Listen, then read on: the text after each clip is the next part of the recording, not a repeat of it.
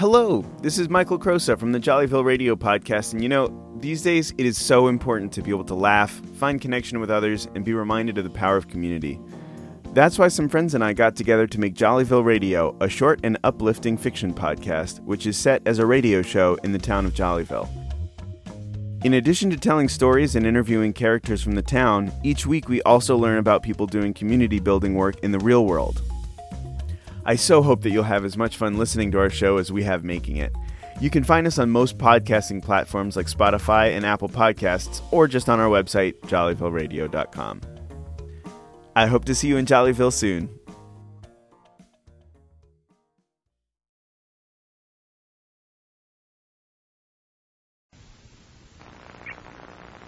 The CBS Radio Mystery Theater presents.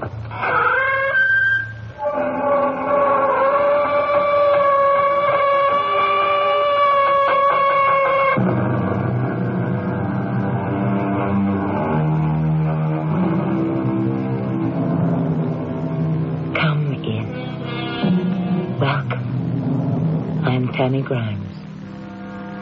We heed no instincts but our own, said the poet. Perhaps this is so when we have become older and wiser, but early on during the lessons of life, how is one to distinguish between his own thoughts and the thoughts of others?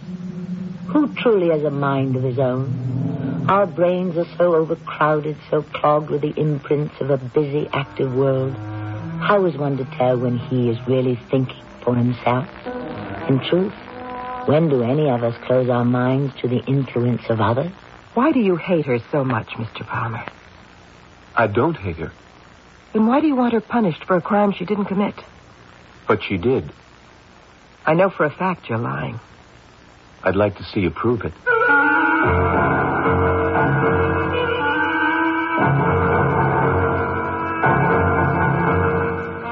Our mystery drama, First Impression, was written especially for the Mystery Theater by Victoria Dann and stars Teri Keane. I'll be back shortly with Act One.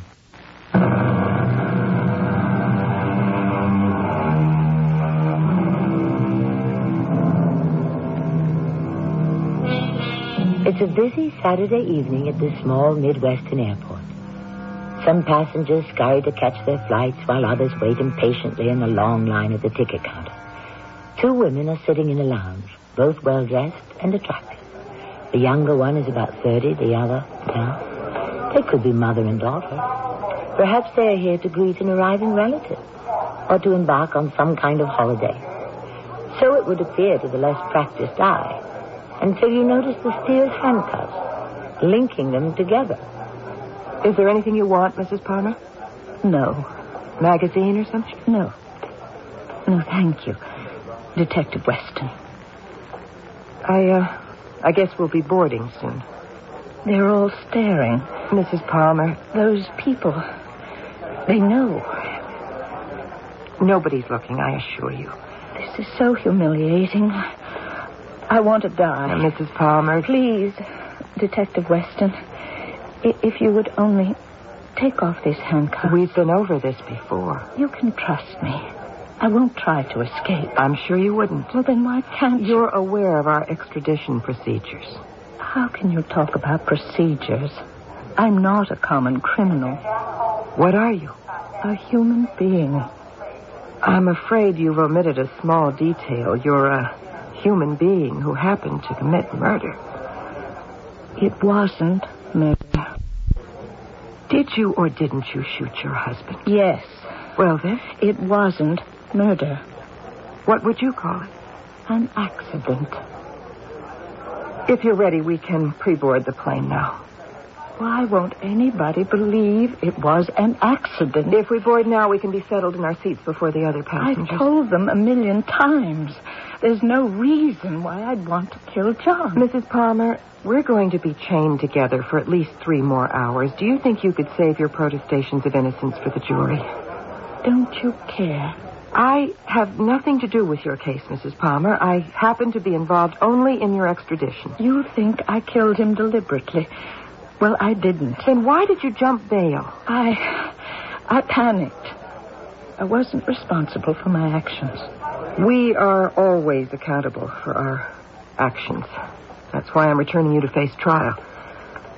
Can we board the plane now, Mrs. Palmer?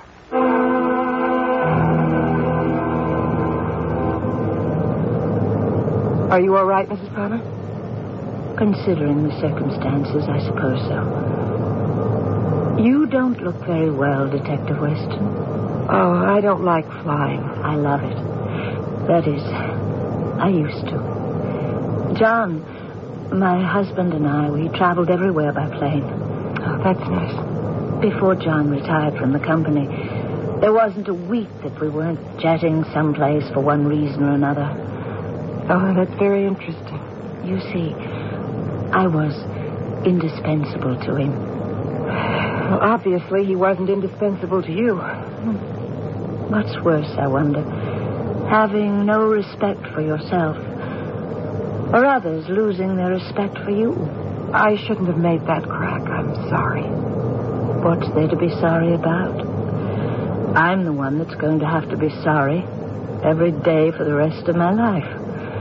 Over and over, I'll have to relive the moment when I turned the light on and discovered, in a horrible instant, that the body on the carpet, staining it with blood, was not a burglar at all. Uh, stewardess, could I possibly have a couple of aspirins?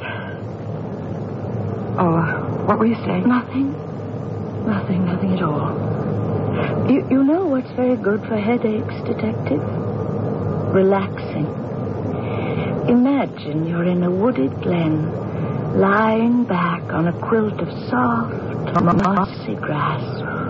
Alongside runs a fresh, clear, babbling brook. The tiny ripples fan out over the smooth, small stones on the water's bottom. Hmm. Well, Yes. That is better. You have a way with words, Mrs. Palmer. Is that bad? I'm not sure. John used to say I had a, a gift, a talent for understanding people and their problems. I have no problem. I, I meant, I meant your fear of flying. I'm not afraid of flying. No, I simply dislike it. of course. Even if I were afraid, as I said, I'm not. It uh, goes with the job. You love your job, don't you? Sometimes. I love my job all the time. I started right out of high school. Mr. Palmer was still married to his first wife. Back then, I was gawky and unattractive. It took him ten years to notice me as something other than his secretary. I didn't mind. I was his friend. He confided in me. Really? The president of a million dollar corporation can't confide in just anybody. The special problems, the intricate negotiations, the never ending politics. When did she die? Who? His wife. Oh, 11 years ago. Twenty years. You waited twenty years for him. I didn't exactly wait. But you had to share him. At night, he went home to someone else. During the day, working late on long business trips, he was mine. We were colleagues. That part of him I never had to share with anyone. Besides, there was still the company. The company? His company almost became our company. I helped it grow, watched it expand. If John couldn't be with me, I always had my work. I have an aptitude for business, you know. And that was enough for you? Yes, Well, I guess if you wait long enough, it pays off. I don't understand. He finally married you. Oh, that. Well, we all can't wait forever. I wasn't aware we all were. Are you Detective Weston? Am I what? Waiting? No. What are you waiting for? Who are you waiting for? We were talking about you, Mrs. Palmer. Why did you kill him? I've already told you it was an accident. What happened that night? Why are you suddenly interested? I'm curious. It's all a matter of record. John had bought me a gun. We'd had two robberies already. and he hadn't wanted me to be unprotected while he was out of town. It was about 2 a.m. I heard a car pull up. I knew it couldn't be John. John was away on a fishing trip in Canada. But didn't it occur to you that he might be coming back early? It couldn't be him. That is, I. I thought it couldn't be him. You see, if John were coming back sooner, he would surely call me, let me know. Anyway, I could hear the front door opening. I was terrified. I was alone in my home, except for Brooks and Marguerite. Your butler and housekeeper. Yes, their quarters are over the garage. I heard the footsteps in the hallway. Surely, if it were John, he would have turned the lights on. Where were you then? Standing at the top of the stairs. You already had the gun?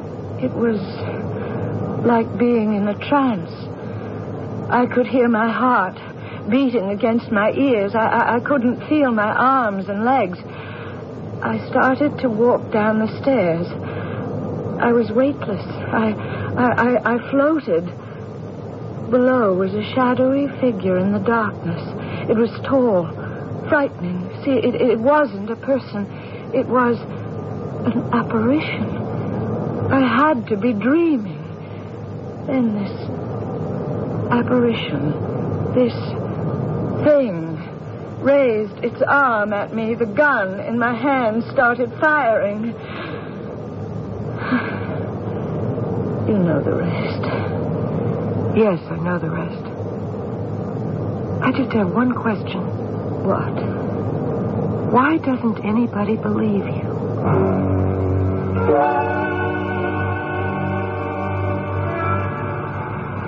In there is where we part company, Mrs. Palmer. The municipal jail. Yes. I've been here before.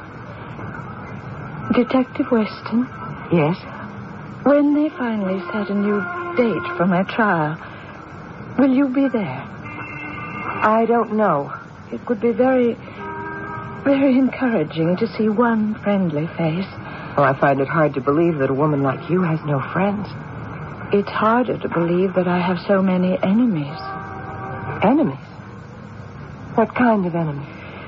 It must have been the flight, but I, I, I- I'm suddenly terribly fatigued. Who are your enemies? I shouldn't have brought it up. Some things are better left unsaid. Can we go inside now? Oh, wait a minute. Who do you consider an enemy? I'm afraid I've already been indiscreet. About what? I don't understand.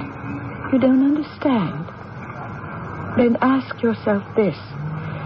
Why don't I have any friends? And why, with all my money, all my position and influence, can't I find one single person willing to believe my version of what happened? Is it really that far fetched? Well, you think about it for a while. I already know the truth. It was an accident, even if I'm the only one who knows.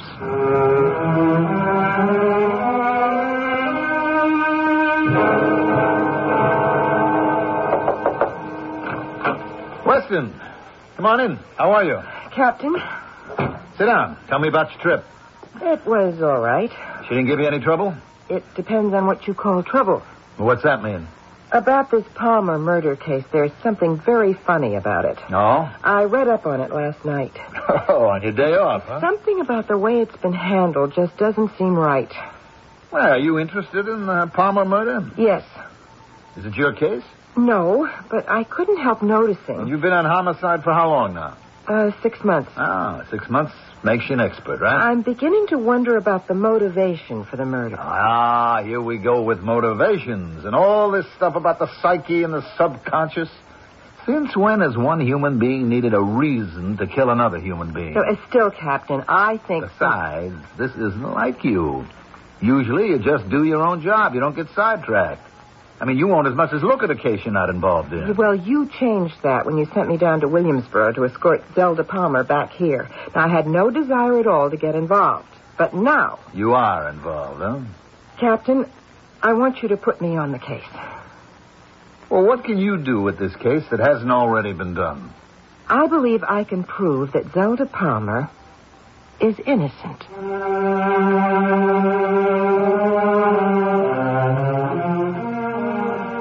The art of persuasion, it is said, can be taught, acquired. Many, however, believe it is a rare talent that one can only be born with. And though all the people we've met thus far seem to be trying to persuade other people in some direction, it would appear that only one has so far been successful. Of course, this is only Act One. And when dealing with the human nature, anything is bound to develop. When I return with Act Two.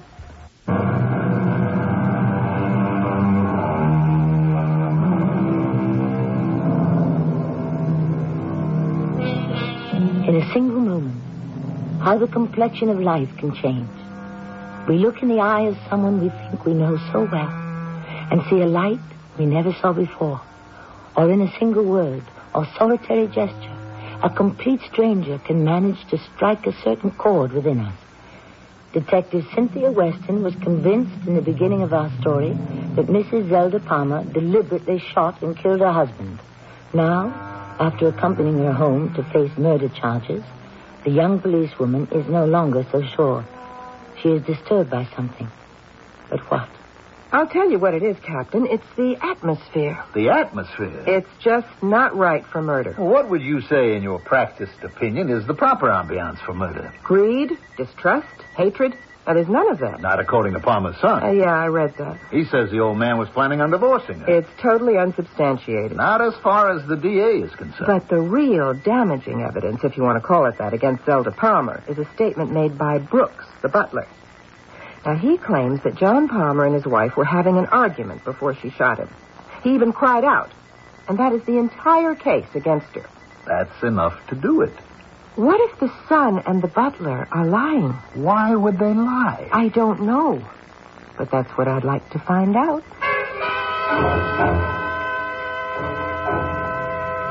Yes?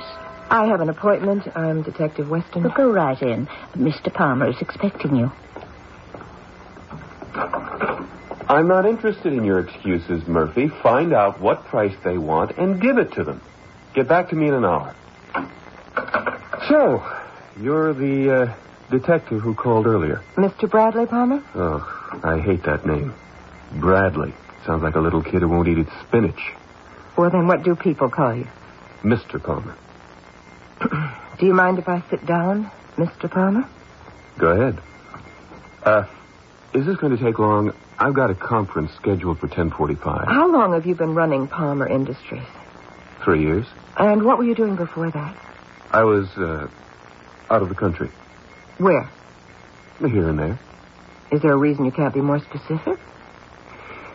What bearing does it have on my father's murder? I believe you were somewhere in the Far East, weren't you, Mr. Palmer? Well, if you already knew, why bother asking? Uh, your reluctance to be candid with me is very interesting. What were you doing in that part of the world for over seven years? Why don't you tell me? You were in a monastery. A very obscure teaching sect in the Himalayas known as the Gahari Shimta. What does this have to do with... Aside from preaching a doctrine of nonviolence, the Gahari Shimta reject all material wealth. How do you know about Chimtar? Now, today you drive a Mercedes, wear $500 suits, and run one of the largest corporations in the country. What made you give up the monastery, your entire way of life, and return to the States? My father asked me to. And anyhow, my time with Gahari was complete. Why did your father want you home? I should think that would be obvious. He was getting older. There weren't any other children. It was up to me to carry on. In other words, take over. I didn't want to leave at first. Then I understood. As president of Palmer Industries, I might be in a position to improve the condition of mankind. There are endless ways in which money and power can be used to benefit mankind. Peaceful instead of. Uh, I, am sorry, what, what were we talking about? Your father. Oh, yeah, well, he wanted to retire. Go fishing, put the company in the hands of someone he could trust. Well, what about your stepmother? He trusted her. I'm sure he did. But image was very important to him. You see, Father was convinced that a woman, no matter how competent, would convey an image of weakness, which would reflect on the entire company. Weakness, vulnerability, that's what sets the wolves at your door. That is the nature of the world, I suppose. Uh, Mr. Palmer, Who would stand to gain the most by your father's death? Gain? I consider death a loss. Or on a purely material, financial level, who would benefit the most? My father had already divested himself of the bulk of his estate. Which means Well, the house, other properties abroad, and cash assets he left to her, my stepmother. what about the company? He signed the controlling interest over to me a year ago Why do you insist your stepmother's actions were premeditated? because they were. On what do you base your opinion? I, I uh, just know. That's all. Mr. Palmer, why did you lie to the district attorney? I haven't the vaguest idea what you're talking about. You claimed that your father confided to you his desire to initiate divorce proceedings against your stepmother. Now, I don't believe such a conversation ever took place, except in your mind. And by what method do you deduce that? Just a hunch. But your answer sewed it up for me. Noticed your first instinct was not denial or outrage, but a smug retort. Thank you for your time. I assure you we'll be speaking again. Very soon.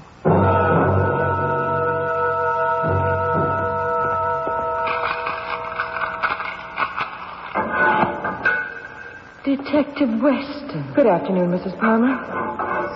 They told me you were taking over my case. I, I couldn't believe it. Well, I uh, had no choice. They assigned it to me. I thought you had asked. As I explained to you the other day, it was not my wish to become personally involved in your problems. Detective Weston, why are you so afraid to admit that you already are involved? I came here to clear up a few questions. To have empathy for another human being is nothing to be ashamed of. You knew justice was not being served, and that's why you asked to handle the investigation.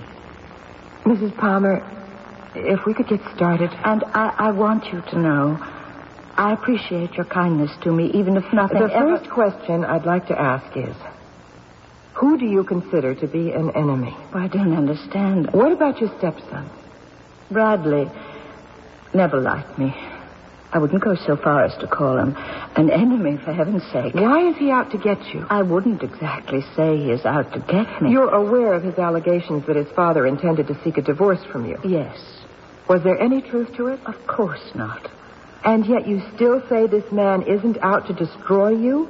His testimony establishes a clear motive for you. As it must. Don't you understand? How can I when you're not making any sense? Making sense of something. That's the point. What happened to John? What, what I did was a, a senseless mistake. No rhyme, no reason. Just a tragic accident. I'll have to live with the truth of that for the rest of my life. But what about Bradley? He can't face the fact that it all happened as a quirk of fate. Gives him a strange kind of peace of mind to believe his father died for a reason. In an odd sort of way, that sounds plausible. He was always a sensitive boy. I forgive him his thoughts. That's very generous, Zelda, but where does it leave you? I suppose in the long run, it doesn't make a difference. There's a world of difference between first degree murder and negligent homicide. We could even get you off with self defense. I don't see how. Brooks, the butler. He is the star witness for the prosecution. The case really hinges on his testimony. The man despises me. That's why he. Lied? He said we were having an argument. John and I never argued. He said he heard John cry out before I shot him. I wish to heaven he had. I would have known who it was and never would have pulled a. This is my punishment. I'll never stop paying for it, never. All right, please, Mrs. Palmer, calm down. I liked it when you called me Zelda. It made me feel as if I had a friend. Well, you do have a friend. You understand what it feels like when a situation seems terribly hopeless. Yes, I understand. More than you know.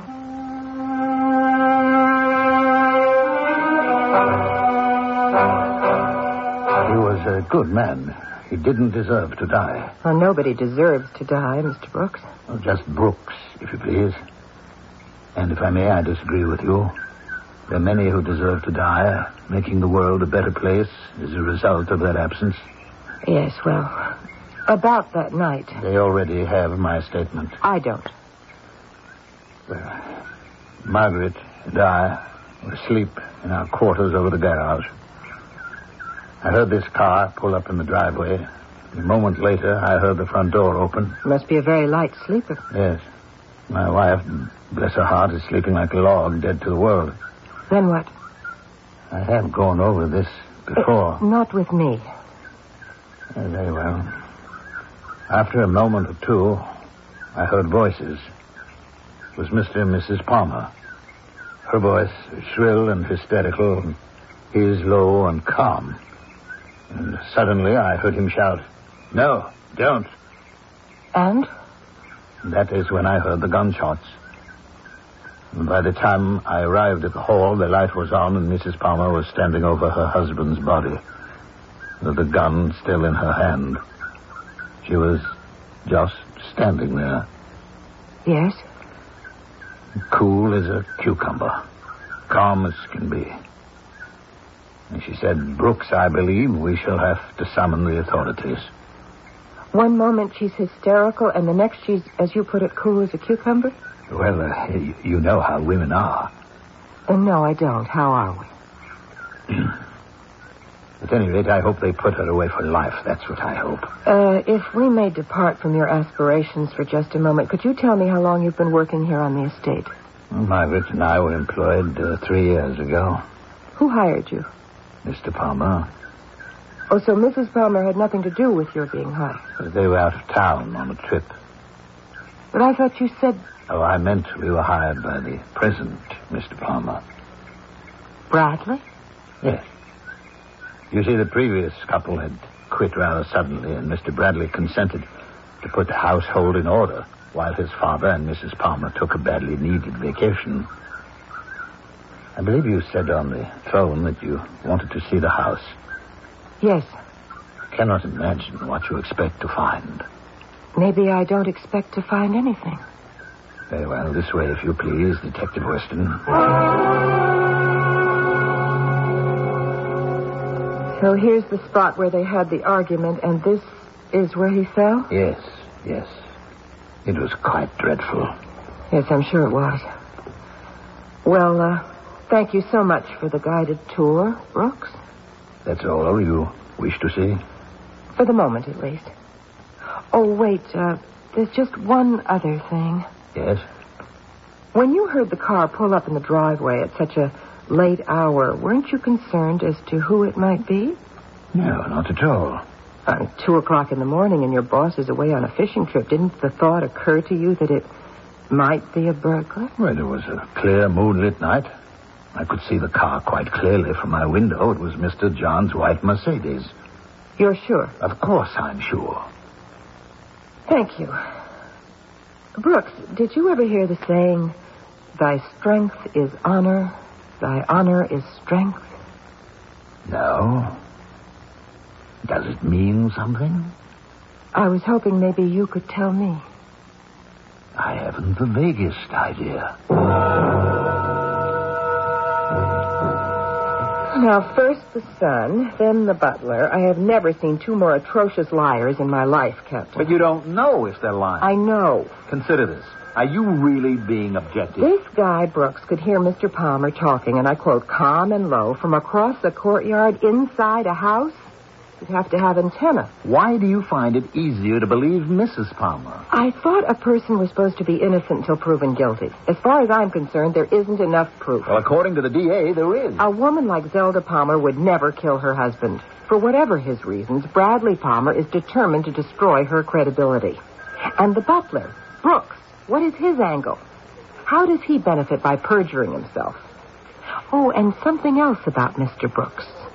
I have the feeling that I've seen him before.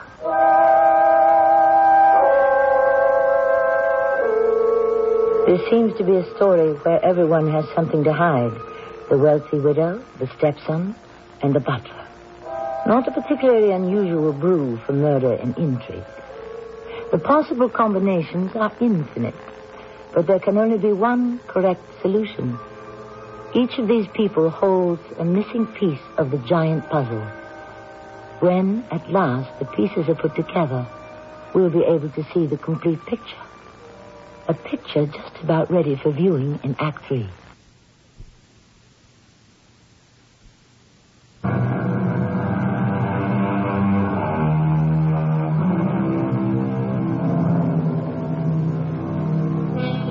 We rarely plan the great events in our lives. So very often we are victims of the cold, random winds of fate. It's possible to say that we are all wandering through this mammoth mystery called life without a roadmap, bumping into obstacles in the dark. Of course, some of us are better drivers than others. As long as we're on the subject, what exactly is driving our young detective? And more important, where exactly is she going? Now, that man Brooks, why do you think I've seen him before, Captain? Am I really supposed to answer that? I wonder if his real name actually is Brooks. Why do you keep insisting he's lying? Because he is. You can't prove it. So what have you really got? You got nothing. I've got everything. I just haven't managed to put it all together yet. Look, can't you see what this Zelda Palmer is doing? She's conning you. She's not conning me. Twenty years. What? She waited 20 years for him to marry her. And that makes her innocent? A woman doesn't wait that long for a man and then shoot him. Wouldn't be the first time. A woman who waits that patiently for a man doesn't waste it all in a moment of anger. Oh, oh, oh, you want to bet? From what I can make of it, the Palmers were deeply in love. They had a very happy marriage. I don't care what the son claims. He was never there. And neither were you. I didn't have to be, Captain. Oh, really? I just. I just know. I just figured out what's been puzzling me. What didn't sound right. Hmm? No one has ever disputed the fact that the shooting took place in the dark. Well, she had enough light to take aim and get him right in the head. I'm not arguing that point. The fact remains that the incident occurred in almost total darkness. So? The entire case rests on the butler's statement that the Palmers were having an argument, a violent argument. Well, there we are. Where are we? Who has a violent argument in the dark? Who has an emotional, face to face confrontation in the dark? That's it? Yes. How many quarrels take place with the lights out? Obviously, you're not married. Quarrels of sufficient magnitude to result in murder? The lights are almost always turned on. The confrontation is eye to eye. That is your opinion. But it's so obvious. Maybe to you. So now the question remains the same. What do Mr. Palmer and Mr. Brooks have to gain by lying? Detective Weston, unfortunately, you've caught me at a rather busy time. Uh, this will only take a few minutes, Mr. Palmer. I must say you're very persistent. Brooks, the butler on your father's estate, he's very uh, indebted to you. Why say that? Well, you hired him and his wife. Well, it doesn't exactly make one indebted, does it? It's very difficult to find a job of that caliber with a police record. See, I knew Brooks' face was familiar, so I spent some time going through old mug books. Mr. Brooks' real name is Wilbur Hopkins. His wife's real name is Edith. Both of them served over 20 years for armed robbery. They paid for their crimes. You're quite a believer in justice, aren't you? I believe that the punishment should fit the crime. It was very generous of you to give Wilbur and Edith a new lease on life. It uh, takes a lot of influence to establish two people in new identity. As I said, they paid for their crime. And they deserved a second chance? Yes. Mr. Palmer, is this what you meant by using power and position to help those less fortunate? Perhaps. How very charitable of you. Acts of charity should be performed discreetly. I suppose you learned that from the monks of Gahari Shimta? No, from my father. Kindness and generosity are signs of weakness. Competitors are more likely to try to take advantage. One's image becomes less intimidating, more human, more vulnerable. We're on the topic of image again. Now, a man at the mercy of a woman, how much more vulnerable can he be? Who are we talking about? You or your father? To be shot, unable to defend himself, She was always a rash, impossible woman. And I made it a point to avoid her. What did she do before all this to make you hate her so terribly? Hate's a strong word. I prefer dislike. I'm going on the assumption that she's innocent in the case of your father. If that's so, what would prompt you to lie? You assume a great deal. I know a great deal. About time. A woman doesn't spend years waiting for a man she doesn't love. And a man doesn't spend seven years in a monastery just to kill time. Not a man like you. I learned a great deal. I believe that. Much of what you learned you still practice. This entire subject of vulnerability, weakness. You claim the philosophy is a legacy of your father. But doesn't Shimtar also preach hiding weakness? Conveying an image of strength to avoid violent confrontation? How do you know about all these things? There's a very fine university in this town with a very fine library. Mr. Palmer, in many ways, you are still Shimtar. Everything you do and say has a special motivation behind it. Why are you out to destroy your stepmother? Destroy, that's uh, another word I find distasteful. Detective Weston, do you have any children? I'm not married. Hmm. A woman of your intelligence and beauty should be married. Uh, look, I, I can go home and hear this. You were saying about children? Perhaps if I had been her real son, instead of her stepson, perhaps if she'd been able to have a child of her own, maybe she would never have felt the need to... The need to what?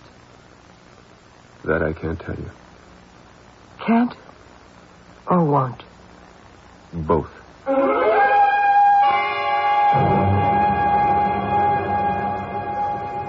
Zelda, I want you to tell me why there's such enmity between you. Why does he want to punish you? Because I committed a sin. And what was the sin? I committed murder. But it was an accident. You admit it was an accident. The sin remains the same. John's dead. But you said it was a mistake. For that very reason, the sin is all the worse. Nobody is making any sense around here.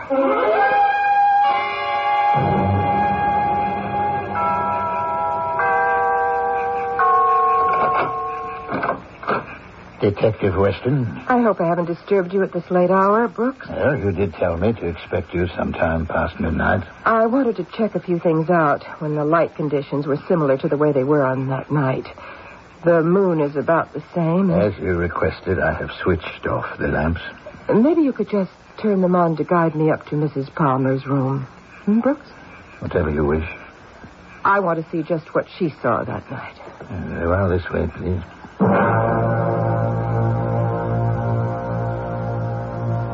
Not a bad room.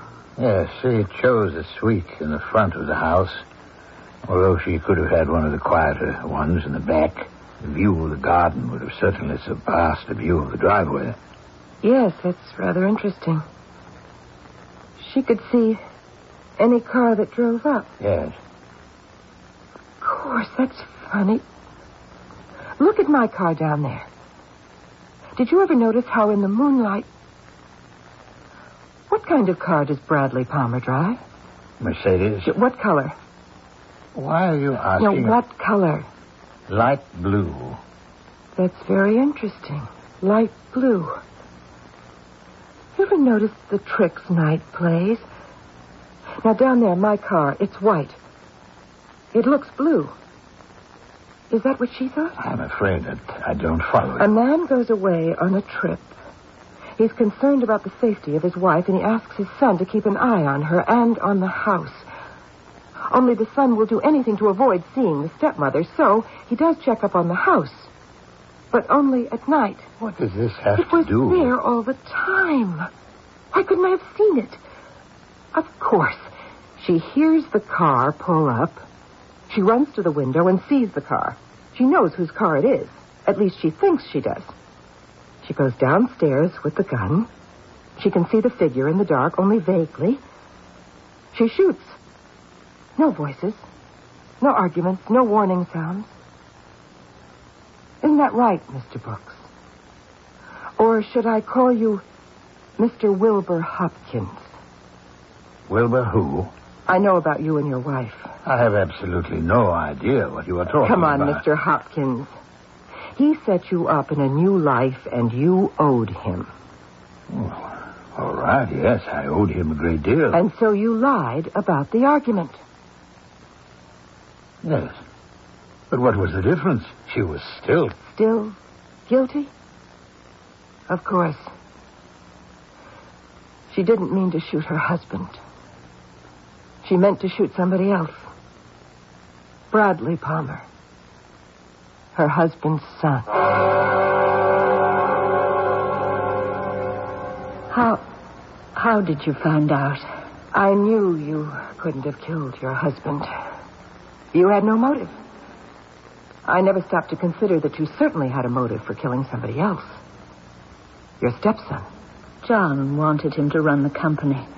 I could have done a much better job. I loved the company much more than Bradley did. He didn't help build it, watch it grow. So when you looked out of your bedroom window that night, you thought it was Bradley's car, didn't you? John wanted his son to carry on. Why not me, his wife? The thought never occurred to you that your husband might come home early, so in the darkness, you made a mistake. You killed the wrong man. It was an unforgivable mistake. If it had been Bradley who died, the police would have believed me. They would have believed that I thought I was shooting a burglar. But who would believe a woman shooting her own husband? I would have believed you, Mrs. Palmer. For a while, I did. What are you going to do, Detective Weston? I'm not going to do anything. I don't understand. I'm going to leave things just the way they are. You did murder your husband. Bradley Palmer was quite right when he said it. The punishment should fit the crime. At least you can help me convince people. Let them know I love John. I would never want to kill John.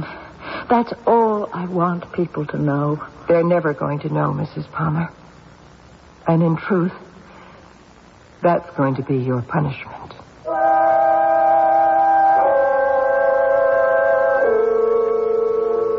That famous line from Gilbert and Sullivan's Mikado. My object all sublime I shall achieve in time to make the punishment fit the crime. This thought, of course, isn't original with musical theater. It is a philosophy that's existed for thousands of years in the cultures of both East and West. Although very often evildoers seldom receive their just deserts. We'll be back with more food for thought shortly.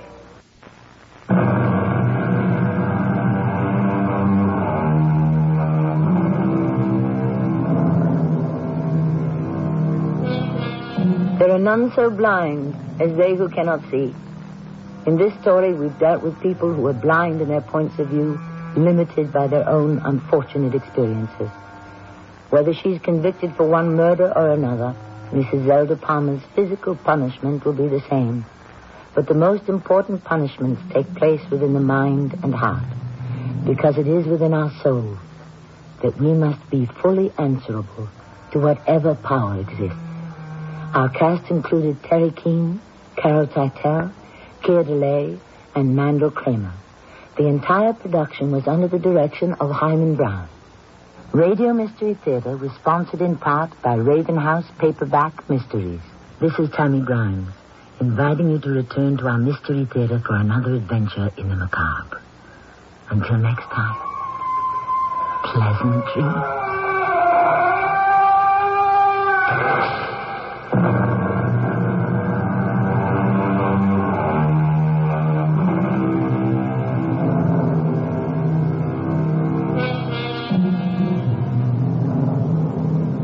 Every Life is on 1230 WCOL in Columbus, 34 degrees downtown. It's 11 o'clock. CBS News.